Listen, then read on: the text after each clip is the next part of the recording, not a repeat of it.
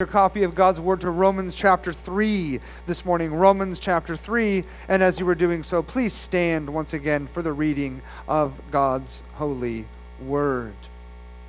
It is Reformation Sunday, which I'll explain in a moment. Uh, but for now, suffice it to say, we are taking uh, a brief break this Lord's Day from our sermon series through Lamentations. And we are going to pick up on a passage of Scripture in Romans chapter 3, namely verses 21 through 26. Romans chapter 3, verses 21 through 26. Let me read now in your hearing the very word of God. Romans chapter 3, verse 21. But now the righteousness of God has been manifested apart from the law, although the law and the prophets bear witness to it the righteousness of God through faith in Jesus Christ for all who believe. For there is no distinction, for all have sinned and fall short of the glory of God, and are justified by his grace as a gift, through the redemption that is in Christ Jesus, whom God put forward as a propitiation by his blood, to be received by faith. This was to show God's righteousness, because in his divine forbearance he had passed over former sins. It was to show his righteousness at the present time, so that he might be just and the justifier of the one who has faith in Jesus. And thus ends this reading of God's holy, inspired, and inerrant word. Please take your seats. If you're one of those who has ever owned a, a, somewhat older home, you'll know that one of its treasures is its wood floors. It's sometimes concealed by carpet or just plain old wear and tear. There, right below the surface, quite literally in this case, is something lovely. Now, in an effort to restore their former glory, you might, you might sand off those wood floors, you might try to buff them out, you, you might stain them or, or finish them. But the point is, what was once beautiful has over time been obscured. And you want to see that beauty restored. Well, redeeming grace, the same is true when it comes to the gospel. The glory of the gospel can so easily be covered up, or maligned, or forgotten, or taken for granted, or just plain discarded. Believe it or not, this does happen, and dare I say, it has happened. Consider Ligonier's 2022 State of Theology Survey. In an effort to take a pulse on America's view of Christianity, Ligonier performs a biannual survey where they ask a host of questions related to the Christian faith. Here, here's one of those questions God counts a person as righteous not because of one's works, but only because of one's faith in Jesus Christ. Let me, re- let me repeat that. God counts a person as righteous not because of one's works, but only because of one's faith in Jesus Christ. Now, catch this. Of the more than 3,000 who responded to this survey, 20% strongly disagreed, 13% somewhat disagreed, and another 10% were not sure. Or, to state it differently, nearly half of those surveyed didn't understand one of the basic fundamental realities of the gospel, namely, that our righteousness is found in Christ alone. The takeaway? The gospel is obscured And not just in the world, beloved, but even among professed Christians. The gospel is like those old wood floors covered, covered with grime and grit, so that their beauty is concealed. What we need then is clarity. Clarity regarding the gospel. And that is what we are going to pursue this Reformation Sunday. Now, just so that we're all on the same page, again, today is Reformation Sunday, and the origins of this day go all the way back to the 16th century, 1517 to be exact. It was then on October 31st, 1517, the eve of All Hallows Day, when Martin Luther, that ornery German monk, nailed his 95 theses to the church door there at Wittenberg. And those theses, that event, it sparked a fire that led to the Protestant Reformation. And by God's grace, that is a fire that continues to burn hot even to this day. And so, to honor Reformation Sunday and the recovery of the gospel from the darkness of Roman Catholicism, we will turn our attention this morning to the glory, to the beauty, to the power, and to the downright sufficiency of the gospel. Really, what I want you to see is that our righteousness, every single ounce of it, is found not in us, but in Christ. Beloved, Christ is our very righteousness. Now, we will see this by looking at Romans chapter 3. And I want to say at the front end that this section of Scripture is absolutely pivotal. In fact, Luther referred to Paul's letter to the Romans as a little New Testament. And then Luther went so far as to call this little section of Scripture in front of us this morning a little Romans. Why? Well, because right here in these few verses, we discover the heart and soul of the Reformation. We discover the heart and soul of the gospel, don't we? So, what I want to do this morning is simply uncover, right? I want to make plain and, and lift up and draw your attention to five fundamental facts about the gospel. And I want to do so not just so that we can tickle our intellects, though the gospel does require that we believe it with all of our heart, soul, and mind.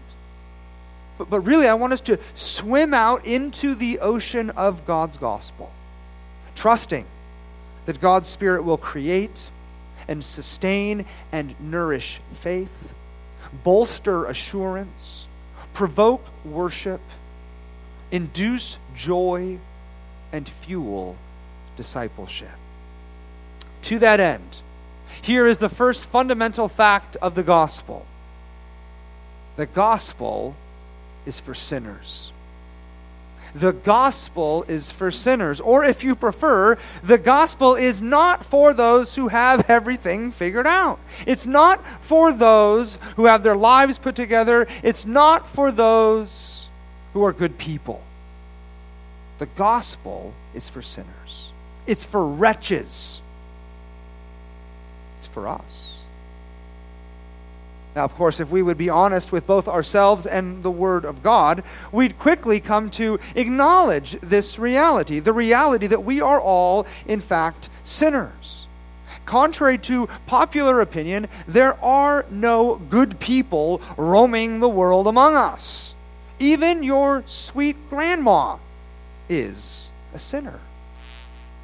And this is what Scripture tells us, right?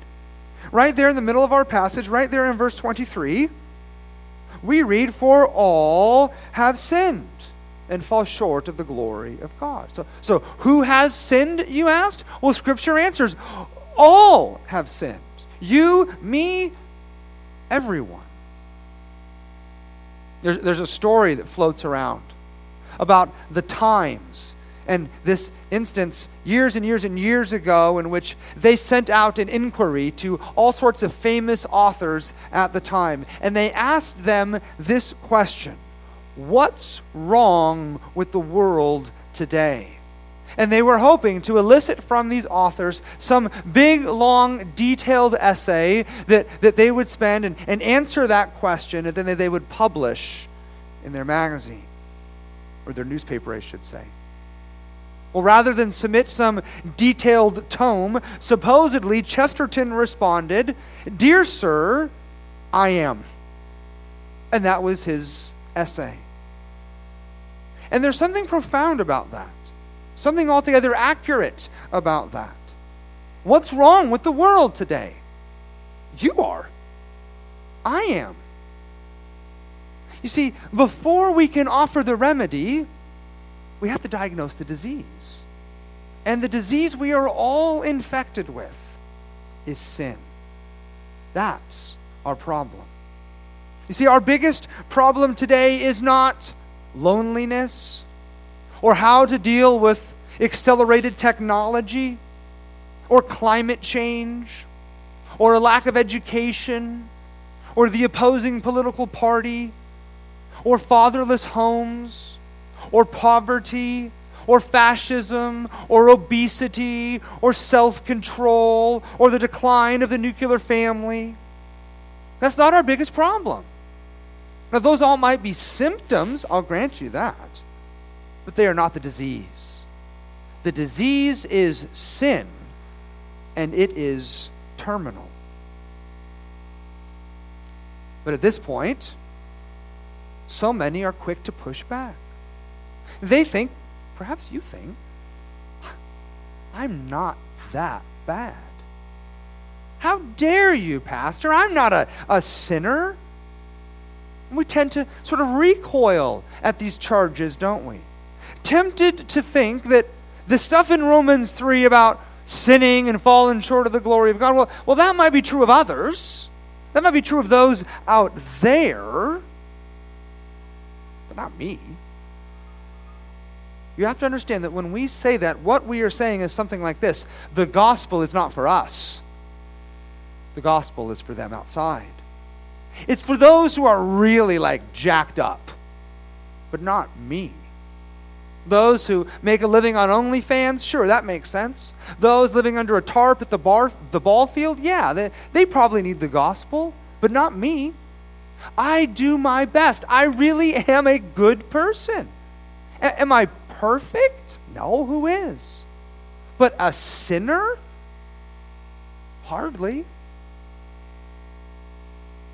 Nearly a hundred years ago, C.S. Lewis faced the same opposition. He noted, The barrier I have met is the almost total absence from the minds of my audience any sense of sin. More recently, Jerry Bridges observed the whole idea of sin has virtually disappeared from our culture. And, and I want to submit to you this morning, brothers and sisters, that, that I think, in an effort to throw off God and to cleanse our consciences, we have simply devolved to the point where we now rename sin. We rename it in an effort to sanitize it in an effort to sort of baptize it, hoping that it will sort of wash away all the filthiness. So, for example, murdering preborn children is now health care. Right? Homosexuality is love. Disobedient children are merely sowing wild oats. Derelict fathers are just trying to find themselves. And gossip is offering prayer requests. My friends, just because we refuse to acknowledge our sin doesn't make it any less sinful. You can deny the law of gravity all day long, but if you attempt to walk off of your roof this afternoon, uh, you are in for a cruel dose of reality. The fact is, we are all sinners. If God makes anything plain in the pages of Scripture, it is that. We are sinners, and we deserve the judgment of God. There is something good about this, at least about facing this. I say that because we have to understand the darkness and death of our sin if we are ever to truly see the light and life Christ. As sinners, we deserve judgment, which means, please hear this, our only hope of escape from judgment is what? Righteousness. This is so important to stand right in God's sight will require that we be righteous. After all, God Himself is righteous. The prophet Habakkuk warns us, speaking of God, you are of purer eyes than to see evil and cannot look at wrong. So, to be in God's presence requires that we be as righteous as God is righteous or if you want to use the language of Proverbs 11:4, righteousness is what delivers from death. The question then is well, where do we find this righteousness? And the answer is in the gospel. Which brings us to our second fundamental fact the gospel is received by faith. Here's the deal the gospel is not the law, and the law is not the gospel. And although the law spoke of the gospel, the law was not the gospel. Consider verse 21. We read, But now the righteousness of God has been manifested, notice the language, apart from the law right? So so the righteousness of god that, that is to say god's saving action whereby he fits us for his presence it does not come from the law. It's not by your own doing this is not something where you and I sort of hop on our spiritual treadmills and think that we can burn off all of our sin calories. The gospel this righteousness that we need doesn't come from the law. Remember, righteousness is what is required. There is no grading on a curve here. When it comes to the law of God, what God requires is that you obey His law personally and perfectly and perpetually. That is how righteousness is achieved. That's where the bar is set. It's not down here or even up here. It's like at the moon. And You're not going to get there. But while the law doesn't provide righteousness, this isn't to suggest the law is silent regarding righteousness. You'll notice Paul is clear in verse 21. The law and the prophets bear witness to it. Right? So, this righteousness of God is something the law doesn't provide, but it does something that the law talks about.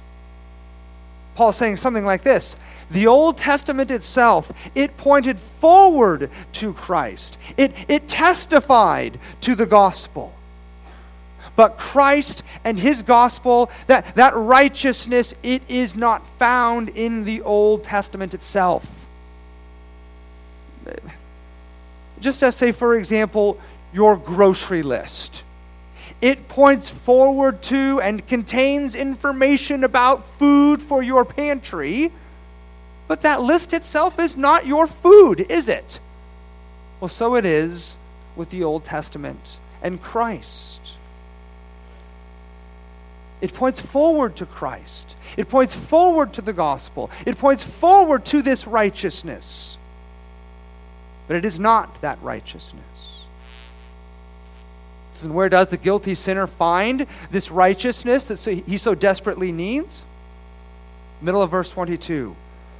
Through faith in Jesus Christ for all who believe. Or the middle of verse 25, to be received by faith. Or end of verse 26, the one who has faith in Jesus. Please don't miss this. As sinful and fallen creatures, the law offers no hope, no respite, and no shelter. but Christ does. The gospel does. And Christ and his gospel are received by faith. Or we could say, by faith, we receive the righteousness of Christ, who himself is the gospel. Don't get tripped up here. Faith is not our righteousness. Faith is not our righteousness. It's not like God looks down on our faith and on that basis, oh, that person has faith, okay, I'll declare them righteous. That's not it. We know that's not it because, first of all, faith doesn't do anything. Faith doesn't keep God's law. There's nothing virtuous or meritorious or righteous about our faith. And secondly, and most importantly, most of the time our faith is shaky at best, isn't it? Our faith is not our righteousness. Christ is our righteousness. Who he is and what he has done. We don't have faith in our faith.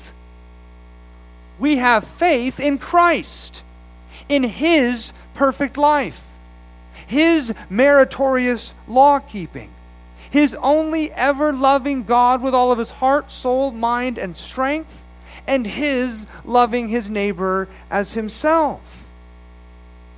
It is Christ that is our righteousness.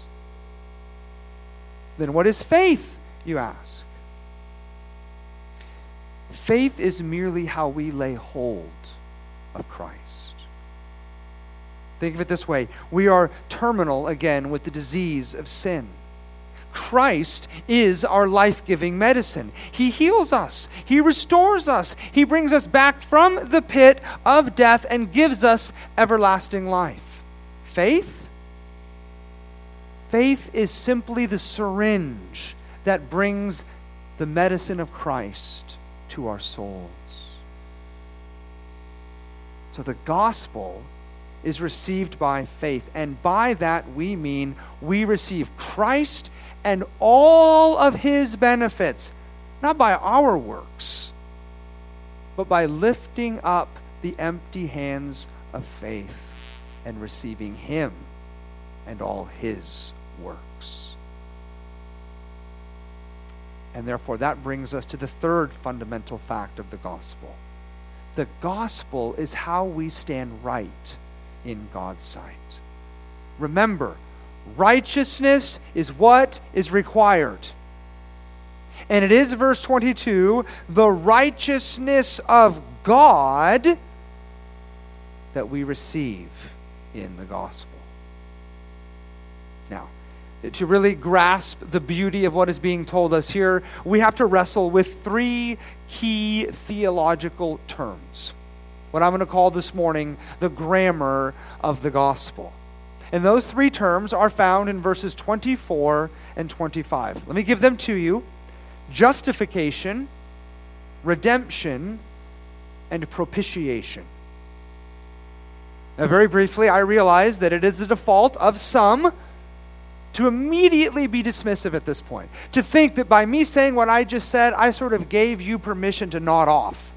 After all, I did just drop a couple of $5 words. But I would caution you. Caution you against such an attitude. These are Bible words. Right? These are words that God's Spirit has given to the church to teach us something of the wonder and the glory of the gospel. So rather than you and I sort of pull back at this point, it would do well for our souls to lean in. Think of someone who has just matched five of the mega million dollar, or the, was it the mega millions? Think, think of someone who's matched five of those six numbers. How they sort of lean in they lean in, waiting on that sixth and final number in anticipation. Well, so we ought to lean in to justification and redemption and propitiation. We, we do recognize, right, that these gospel truths are infinitely more valuable than any mega millions jackpot. So let's start by leaning into justification. Verse 24 announces that we are justified by his grace as a gift. We're justified. What does it mean to be justified? Well, as you've heard me say, to be justified is to be right in God's sight. If we wanted to unpack that a bit, we could say that justification is that act by which God judicially declares a person to be righteous in his sight. The gavel, as it were, in the courts of heaven descends. And as it does, as that, that gavel is banged, the judge of all of the earth declares not, not guilty, and he declares not innocent, but the declaration is the declaration of righteous. It is a positive declaration of you and I being in right conformity to God and His law. And here's the key we are declared to be righteous, we are justified on account of Christ.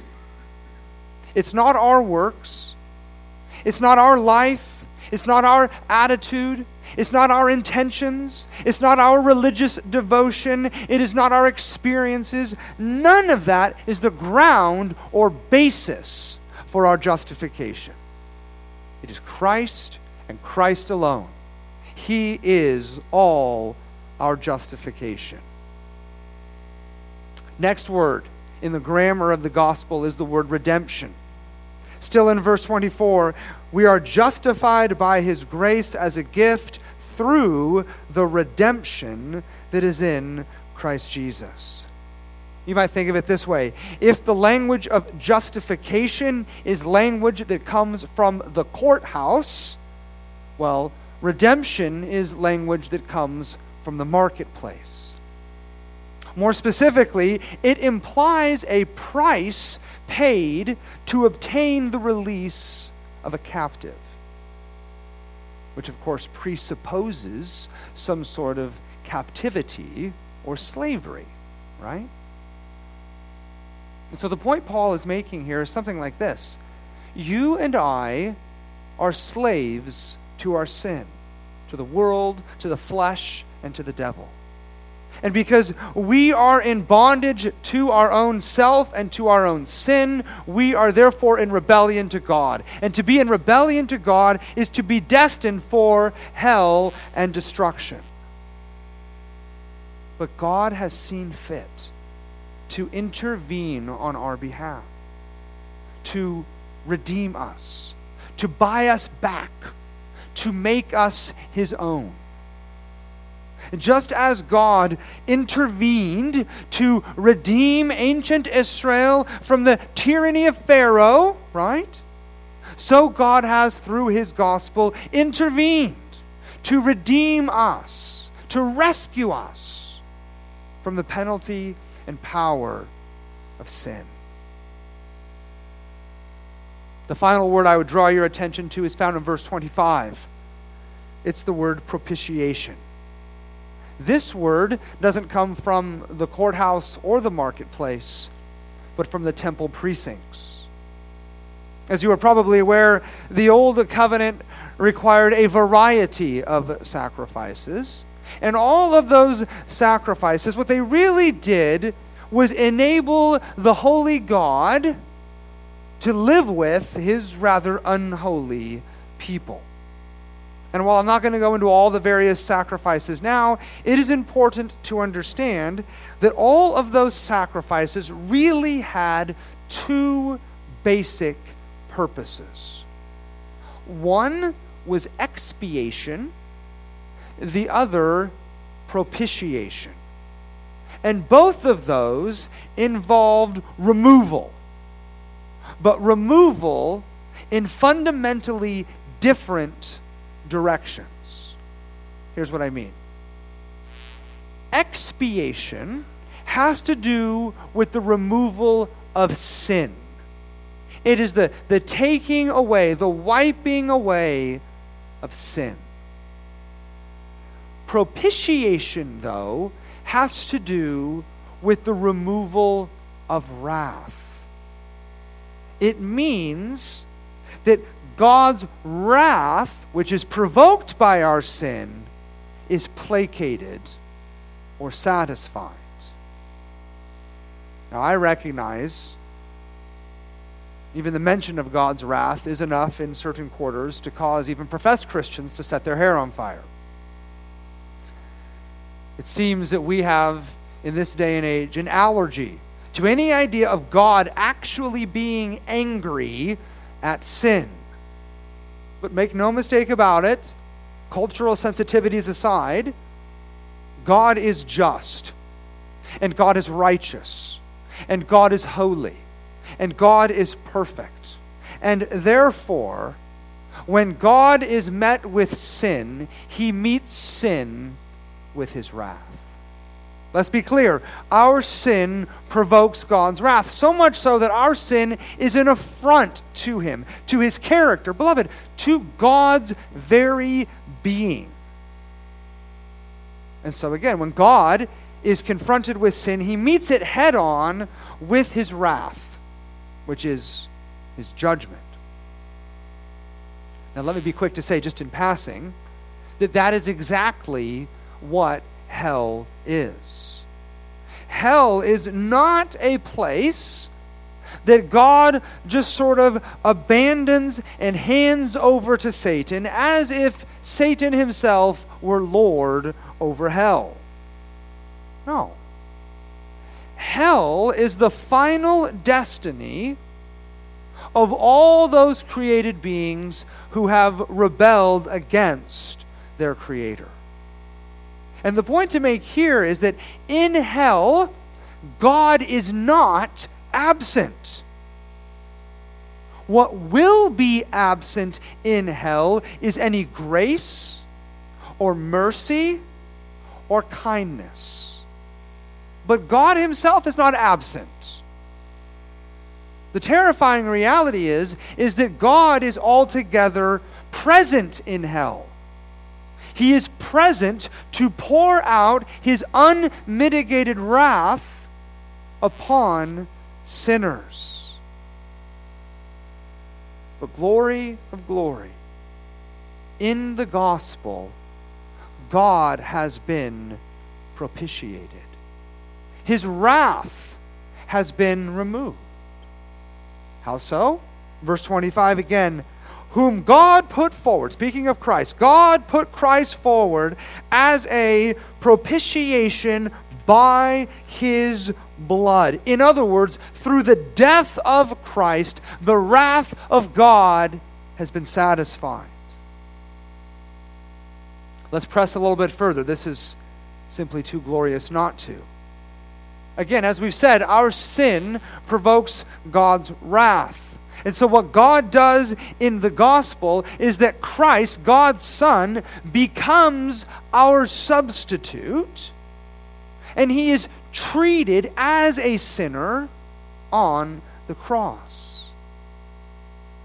Which means that as Christ is sort of lifted up there between heaven and earth on that fateful day, it is not just darkness that descends upon the land but the darkness is ominous of what? Well, the darkness is meant to symbolize nothing less than the very judgment of God descending upon Christ. This is why Galatians 3 teaches us, for example, that Christ was cursed for us.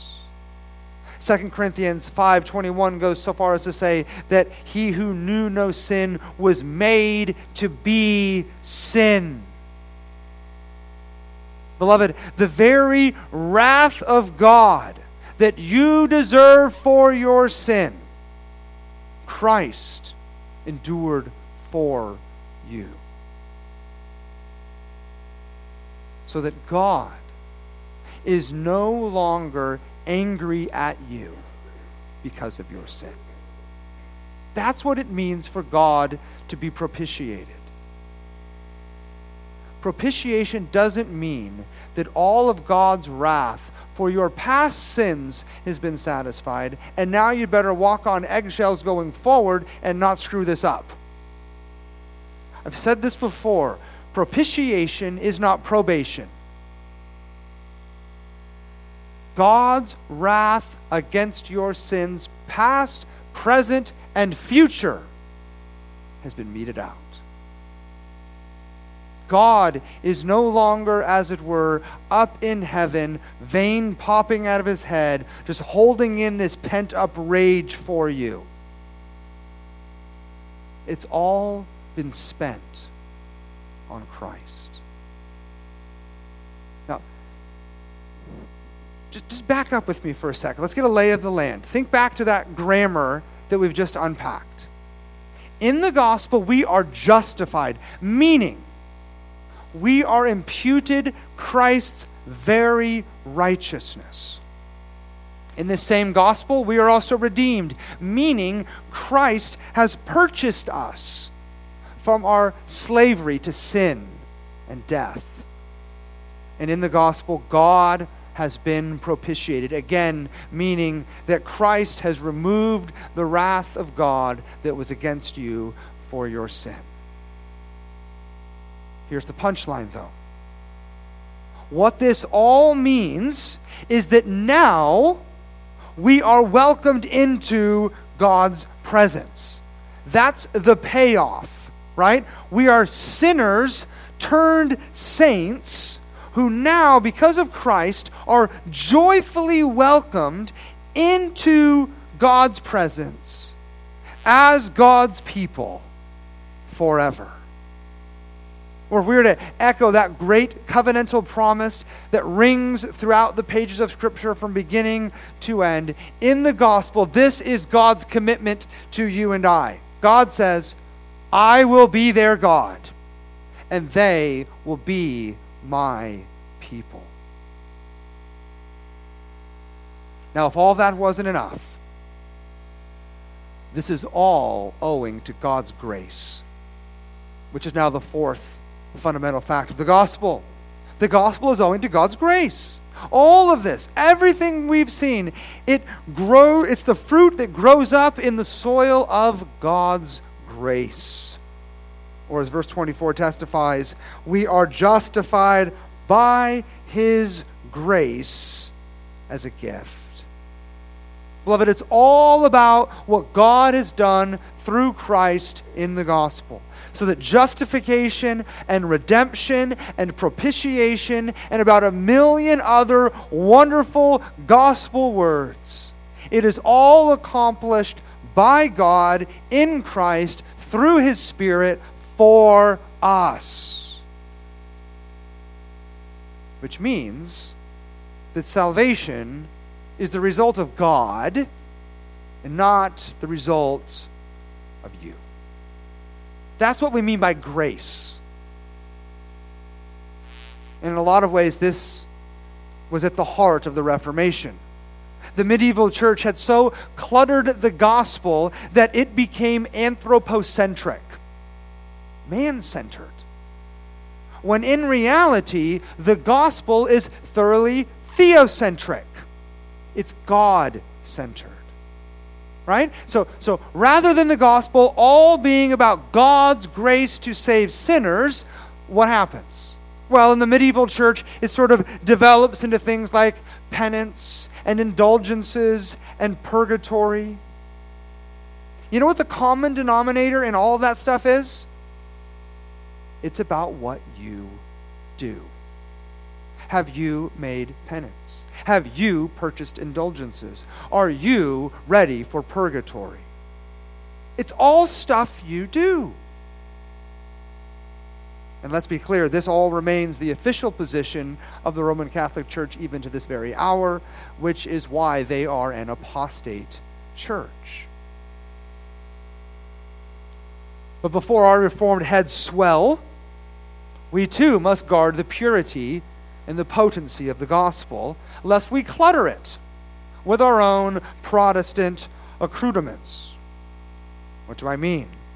Well, I mean the grace of God revealed in Christ is our only sure foundation. As we just confessed in song, everything else is sinking sand.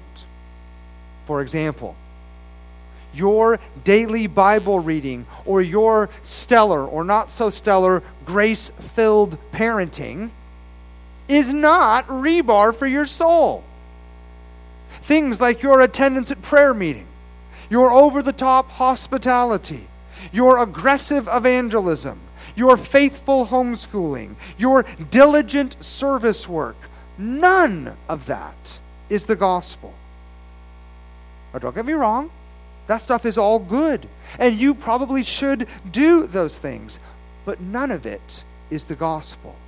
None of it is the basis for our standing before God. And the second that we trust in those kinds of activities, no matter how good or God honoring they may be, the second that we trust in them, thinking that by them we can somehow curry favor with God, well, the second we do that is the second we do violence to the grace of God and His gospel. You see, the heart cry of the Reformation, beloved, was rightly sola gratia, grace alone.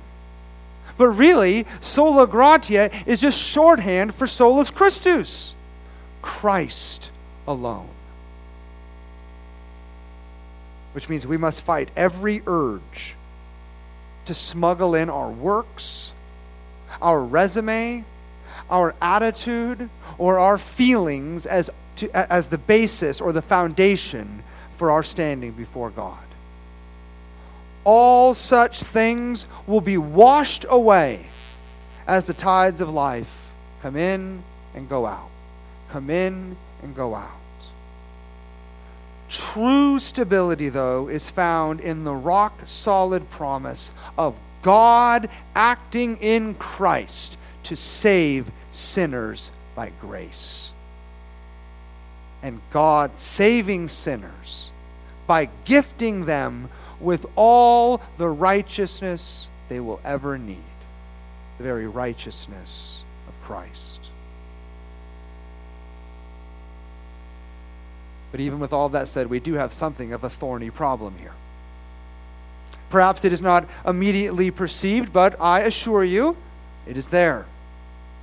What is that thorny dilemma, you ask? Well, how is it possible for the righteous God to declare the unrighteous to be righteous without either compromising his righteousness or condoning their unrighteousness? Feel the weight of that? We are sinners in and of ourselves, and we are not righteous. And yet, God declares us as righteous. Does that mean then that God is soft on sin?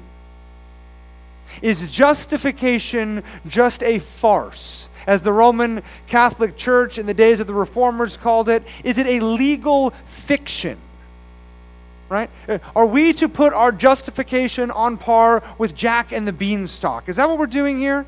Is this all just a creative story that we're telling ourselves? Well, thankfully, no.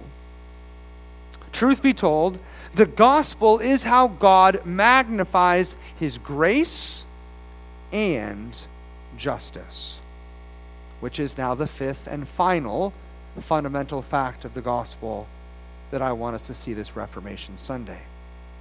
Pick it up with me, with me in the middle of verse 25. This was to show forth, this, the, the, the death of Christ, this, the death of Christ was to show God's righteousness. Because in his divine forbearance, he had passed over former sins. It was, verse 26 now, to show his righteousness, it is God's righteousness, at the present time, so that he, God, might be just and the justifier of the one who has faith in Jesus. The point? How is it that God forgave and counted righteous the likes of Adam and Abraham, Jacob and Moses, Joshua and Samuel, Isaiah and Daniel, me and you. Well, when it comes to the Old Testament saints, God, end of verse 25, had passed over their former sins. In other words, in his patience, he put up with their sin. He, he tolerated it, if we can put it that way. But he did so looking forward to what would be accomplished in the gospel. But now, on this side of the bloody cross, now God's righteousness has gone viral. How so? Well, because the cross proves once and for all that God is both just and the justifier of the one who has faith in Jesus. Verse 26. Catch this. With the cross erected in the middle of human history, no longer can God be charged with being unrighteous or unjust or soft on sin. You see, church, God is altogether just because on the cross our sin was dealt with. Abraham's sin and my sin. Jeremiah's sin and your sin. None of it, none of it is swept under the rug. It's not like God just sort of winks at it. It's not like he, he you know, puts his hand behind his back and crosses his fingers. No, the full weight of God's judgment was brought to bear against that sin on the cross. Christ bore the weight of it in his own body. He stood there in our place, and he paid the penalty that we owed for our sin. And by doing so, he satisfied the wrath of God. That's how God's justice is magnified. Please recognize not one sin, not, we would say today, not one peccadillo, not one little teensy weensy white lie, not one sin is let off. Every sin of the elect is paid for in the death of Christ. And every sin of the reprobate is punished in the torments of hell. So that in both cases, sin is dealt with. Or to use the language of verse 26, because sin is dealt with, every single sin is accounted for and dealt with. God, verse 26, is just. He's just. And at the same time, God's grace is magnified. Through the wonder and beauty of the gospel, Christ is punished for our sins, and we are gifted his righteousness so that we stand before God right in his sight. Or again, to use the language of verse 26, God is the justifier of the one who has faith in Jesus. You see, what can't be missed is that the cross demonstrates both God's justice and grace.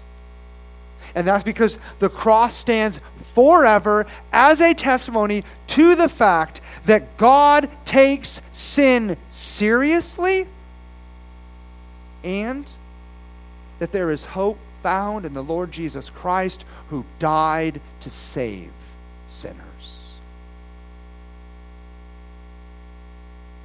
In a lot of ways, then, this gets us right back to the heart of Reformation Day, doesn't it? Simply put, God is holy and we are not. We need righteousness. And apart from righteousness, judgment awaits us.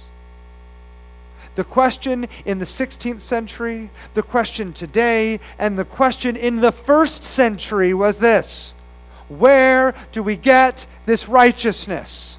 Where do we find it?